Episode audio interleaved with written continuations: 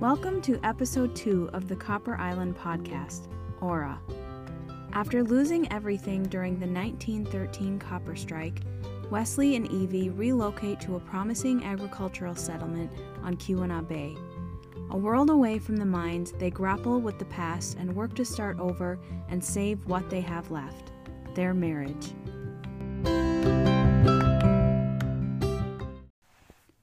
When we arrived in Aura, the land was wild, untouched, and fertile, while the air pulsed with humidity and clouds. I surveyed the soil before me, tangled with weeds and clematis vines, trilliums, and forget me nots. From a wall of shrubs, lush and plump thimbleberries dangled and swayed in the light breeze. Our new home sat to the side with three battered suitcases and a trunk on the porch. The furniture had been delivered last week and waited for us inside a simple frame bed and a kitchen table marked with two trails of crisscrosses carved into its legs, counting the years each of us had been in the United States. Our new land was fragrant with cedar and the unmistakable dampness of Lake Superior. It felt like home. It felt like Finland. Wesley smiled, and with his eyes closed, he faced the sun. After spending years underground, he loved nothing more than soaking in a cloudless sky beaming with streams of sunflower light. He outstretched his arms above his head as though he were asking God to deliver him an eternal summer. I hadn't seen him smile since he told me about the land and the cooperative in Aura. He had been frowning since his last day at the Calumet and Hecla mine five years earlier. We struggled during the strike like so many other families, but it seemed to hit us harder than most. We lost everything Wesley's job, our home, and Lenny. In the mine, Wesley had been doing the work of a mule, pushing tram cars full of rock up through the mine on an unstable track through a foot of water. We didn't have enough money to replace his boots as often as he needed. Wesley came home from the mine after dark with whiskey on his breath Every night the same. He collapsed into the armchair in his wet boots with the laces tied too tightly. I knelt down in front of him and untied the bridle laces caked with dust and dirt and mud. He was young and old all at once, not a wrinkle on his face, but so much pain in his bones. His feet were a mess, burning with sores and open wounds. I always had a cold compress ready for his blistered feet. After removing his boots and socks, I soaked a rag in ice water and cleaned the dirt out of his sores. Sometimes Wesley fell asleep in that chair. Sometimes he kissed me. Sometimes he read a book. Sometimes he wanted to be left alone. One time he told me I was as pretty as a dandelion and pulled a handful of drooping yellow weeds out of his pocket that he had picked on the way home. We had an unpredictable marriage, but Wesley never hurt me. It was a simple fact that we didn't know each other very well, or rather, he didn't know me very well. I could tell you everything about Wesley because it was my job. He liked his potatoes boiled without salt. He never combed his hair, even for church on Sunday. He liked to dance, especially to a polka. He could eat a blackberry pie in one sitting and wash it down with a pint of milk. He liked to to play practical jokes and games, even a tic tac toe game roused his competitiveness. One time he challenged Omar Hassan, a Syrian miner, to an arm wrestling match and lost, and Wesley had to bring him lunch for one full week.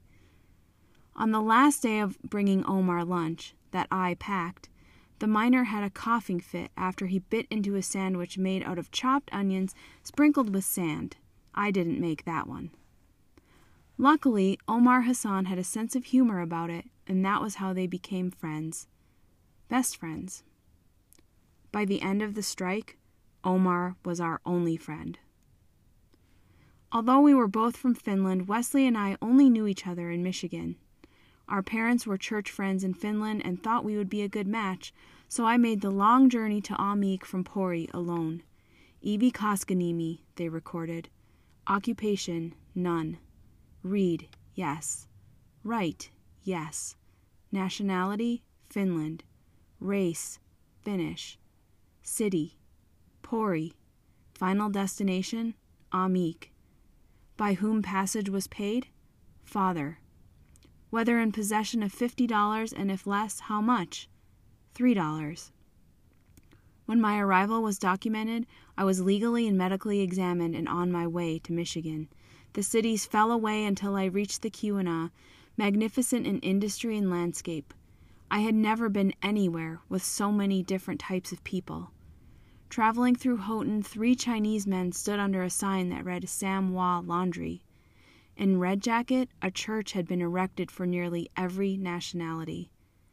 Ahmeek was quieter than Red Jacket, but an important stop for the Mineral Range Railroad.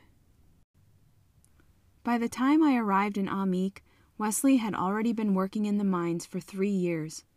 I stepped off of the train with my suitcase and examined a photo of Wesley in my hand as I had done on the train. I scanned the crowd for him, but it was hard to concentrate because a group of Italian men were frantically shouting and waving their arms in the air, barking in Italian above my head. One of them nudged me out of the way, and I nearly lost my photo of Wesley in the shuffle of their feet. Behind me, the women and children they were waiting for emerged. I recalled seeing them on the train because they wore the most beautiful garments in the brightest colors, and they were the most beautiful women I had ever seen. There were five of them, two of them older and three that seemed my age, on the verge of starting their own adult lives. They had smooth skin and olive complexions. They wore long skirts and patent leather boots tooled with curling designs that weaved around each toe and shoelace hole. When one of them walked past me on the train for a meal, she left the scent of lemon, lavender, and orange blossoms behind. Two of them had wild, curly black hair. One wore it down, the other wore it piled on her head and tied with a red silk scarf. The older women wore their hair pinned back, and the other one had a short haircut that wasn't done very well and stuck out in all directions. They all had deep dimples in their cheeks. The women with the curly hair were both visibly pregnant, and they had cried on the train several times. I wondered if these men were their husbands or their brothers or fathers, but they were all so equally affectionate during their reunion it was difficult to tell. As I slipped out of the way to avoid being trampled by the family reunion, I continued my search for Wesley. I walked toward a row of blond men who seemed Finnish or Swedish, and when I got closer, I understood the language. They were Finns. I looked at Wesley's photo again, a grainy black and white shot of his family that had his head circled. Nothing distinguished him except that he was short, for a man. He had strawberry blonde hair, which I knew from his letters, and a chipped front tooth from boyhood mischief. Evie, I heard my name in a man's voice. Is that you? Wesley and I married three days later. He sensed I was someone who wouldn't put up much of a fuss about anything. It wasn't that I couldn't bother, I simply knew when the battle was worth fighting. Wesley seemed like a decent man at the time, and he remained decent. I did love him after everything we had been through together. He was as sturdy as a boulder, and I convinced myself that I was very lucky. After all, some women went through the unmentionable. I knew those women. Wesley and I were a team. We didn't need to be on fire for each other. Evie, would you look at this? Wesley said. This is our land. He spit a mosquito out of his mouth and lip- limped toward the newly constructed shack that was now our home. He had been badly injured in the mine before the strike, so the limp was permanent. A half full tram car rolled over his leg, leaving him permanently maimed. And after the strike, Calumet and Hecla let Wesley go said they had no use for half a man, a man who couldn't walk right. They called him an unskilled Neanderthal at best. Wesley could read and write perfect English, but they refused to find an office job or something less demanding on his legs. The home in Aura was much more modest than our mining home, but it was sturdy and warm, the two most important characteristics for getting through an Upper Peninsula winter. Constructed out of old barnwood, our new homestead was enough for the two of us to start a farm and have a garden. It was enough to start over. Enough room to breathe away from the boss's hand feeding us. It was a hard lesson for a man to learn that the only way to take care of yourself was to do it on your own time, not company time. But I knew in Aura we would find success. We both grew up on farms. We knew how to massage the land to bear fruits for survival and beauty. We knew what to expect from a deep frost or a dry season. Land was easy to reason with. There is a surprise for you inside, Wesley said. He stepped over a fallen log to reach for me and held out his hand. I grasped it and followed him to the house and through the front door. A weaving loom. There it stood in the plain wooden room like a monument. I had always dreamed of having a loom after seeing other women sell their woven rugs at the church. I learned to weave rugs when I was a child in Finland. My older sister, Greta, taught me. We had a community loom when we lived in Red Jacket, but after Lenny, well, I didn't do much of anything after that. I lost all care and all energy. But now, starting over and with a new loom, my fortune seemed as promising as it was when I stepped off of the platform in Ahmeek so many years ago. The loom was a symbol of a new start, although I had no idea how Wesley afforded it. Wesley, but how? I was astounded. I ran my hands along the beam, imagining what I could make with it, dreaming about selling my own rugs, soaking up the smoothness of the wood in contrast to the rugged landscape outside. Wesley smiled again the way he did the first day we met. A lightning bug flickered through my heart. I didn't give Wesley enough credit for his feelings about Lenny. I accused him of being cold, distant, and dismissive. I yelled at him every night for months. I threw pots at his head. I poured a cup of buttermilk into his work boots. I told Wesley I hated him. He said he hated me more than he hated pushing the tram car.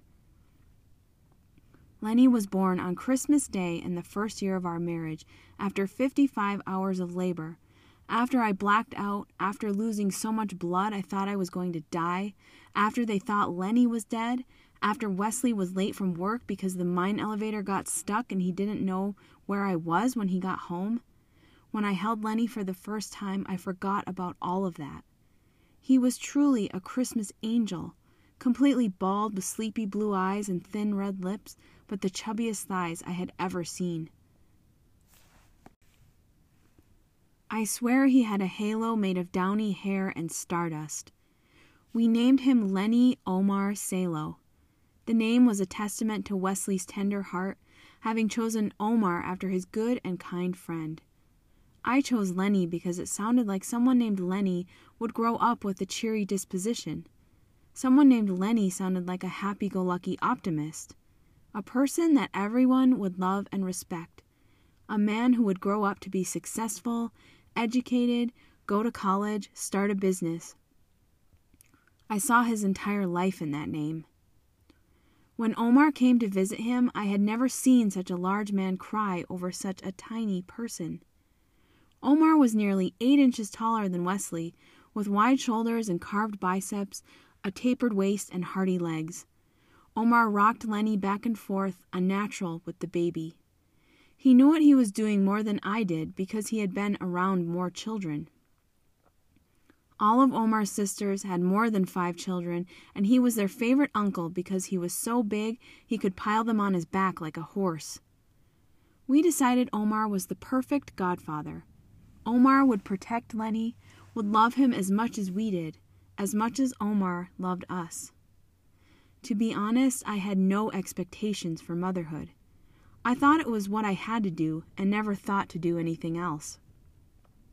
It was a terrible attitude, but when Lenny was born, I softened. My heart changed. But he was a peculiar baby, warbling like a red winged blackbird, impatient, and Lenny never sounded comfortable when he cried. The doctor said he would grow out of it, that nothing was wrong, but the older Lenny got, the more his gurgles and gargles and crying sounded more painful. It was unbearable to not be able to fix it. The more he cried, the more I cried. Wesley had no patience for it after mining all day, so the warped crying made him yell, and the whiskey made him say the unthinkable, until one morning the unthinkable actually happened. The gurgles stopped. The warbling stopped. The uncomfortable crying that never seemed right stopped. We buried Lenny five months after he was born, with only Omar and the pastor at our side. There was still snow on the ground, but we managed to bury him by melting a patch of ice and cutting through the earth as though it were a piece of chocolate cake. The tiny box was cobbled together with scraps of wood, and thanks to Omar's generosity, we were able to leave Lenny behind in the Lakeview Cemetery. It wasn't my first death, but it was the most profound. For my entire life, I felt as though I were waiting for something, waiting to feel, waiting for a bombastic moment I would want to hold on to with so much intensity that my heart wanted to shatter. And it was at that moment I realized how much I loved my baby. And I couldn't believe it was too late. My sweet Lenny, the baby with the cry of a bird who never seemed quite right, who only smiled when he was dreaming, but not when he was awake. I barely got to know him we tossed dirt on the box, each of us a handful. The pebbles thumped and tumbled against the wood like a drum. I wanted to climb into the box with him. Omar had one arm around me, one around Wesley. He hugged us so tightly, so hard that it hurt, but he didn't know. He was grieving too, and I was so ridden with guilt I wondered if all this time Omar had cared about Lenny more than I did. It was all so much to take in, so much to feel. Every thought was a mixed message. Did we do enough? Did I love my baby enough? Is this all there is? I left my flesh and blood in the cold dirt, left him behind in the dead remnants of winter all around. Not even the robins had come around yet. I held all of this inside. Not even Calumet and Hecla could unearth this grief out of me. Wesley and I never had more children. We never brought it up. And when the copper strike began, it was out of the question. Wesley was out of work and wanted to work. But when nothing was gained after the strike, the mine didn't want to take a man with a limp back. We lost our income and then our company home. Calumet and Hecla left us desolate. And Omar took us in. If this was the land of opportunity, I wondered why a decent man had to sell his body and soul to comfortably sit on his couch at night. I have been saving for this since Lenny, Wesley said about the loom. I am sorry it took so long. I breathed in sharply. He never brought up Lenny. He never said his name. A new home? A new loom? I let my voice trail off. I felt his love deep in my core as I never had. He finally acknowledged the grief, the great divider. He didn't have to say it for me to know it was true. He said his name. That was all I needed to hear. To hear that our son existed and that Wesley remembered him. Here was my old Wesley, a little more weathered, but he still stood by me. There is a general store here, Wesley said. You can sell rugs, blankets, whatever you make. Or you can keep them all, give them away, keep someone warm. Thank you, Wesley, I said.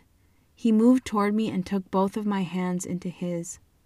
I felt the calluses on his finger knead my palms gently as he pulled me closer. Wesley and I stood eye to eye, our faces inches apart. His neck smelled of pine, his skin was bronze, but the collar of his frayed blue shirt revealed a sliver of white skin that was never touched by the sunlight. Wesley smiled again, a boyish, lopsided grin.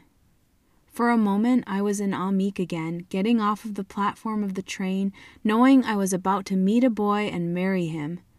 But what we had now was so much stronger, so real, as tight as the fibers woven into any rug or garment. When a Finnish woman wove a rug, the weave never unraveled. Wesley and I, we would never unravel. Not after all we had been through. I looked into his blue eyes and wondered if this is what people talked about when they said love grows, love blossoms. Love really was patient and kind. Love kept no record of wrongs. Hold still, Wesley whispered, and gently kissed me on one cheek, then the other, then my forehead, then my chin. Heat ran through me, and I was surprised to find out that I still had emotions. For so long, I didn't want to have them, pretended not to have them. This was the greatest kiss, the most tender and loving kiss I had ever felt. The kiss of understanding, the kiss of knowing, the kiss of thankfulness for having your child and burying your child and clawing your way out of the turmoil of loss the kiss that said, Thank you for sticking with me. It was the kiss I had been waiting for my entire life. Standing in our new home by the magnificent new loom, the avalanche of emotion I thought I would never feel, but did only one other time, it electrified me again. We didn't have to say the words. We wove them together long ago.